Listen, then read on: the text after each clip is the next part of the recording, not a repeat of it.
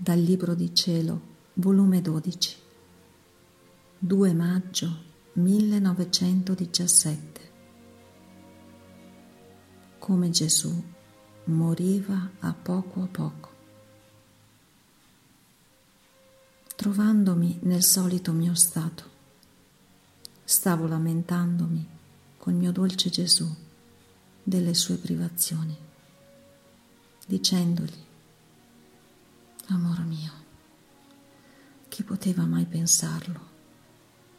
Che la tua privazione mi doveva costare tanto.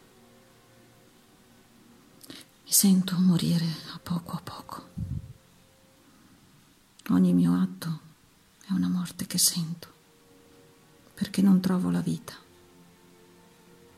Ma morire e vivere è più crudele ancora anzi è doppia morte.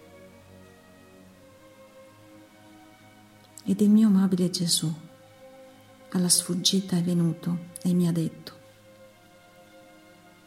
figlia mia, coraggio e fermezza in tutto.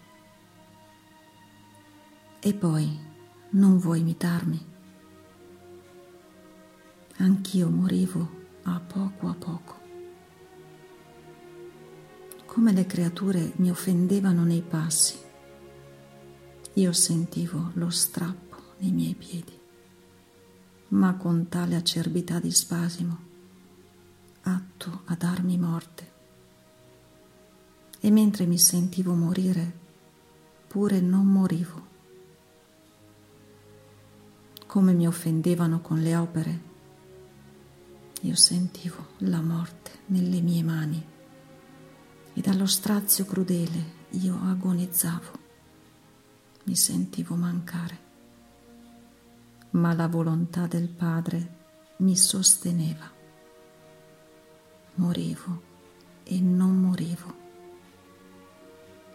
Come le voci cattive, le bestemmie orrende delle creature si ripercuotevano nella mia voce.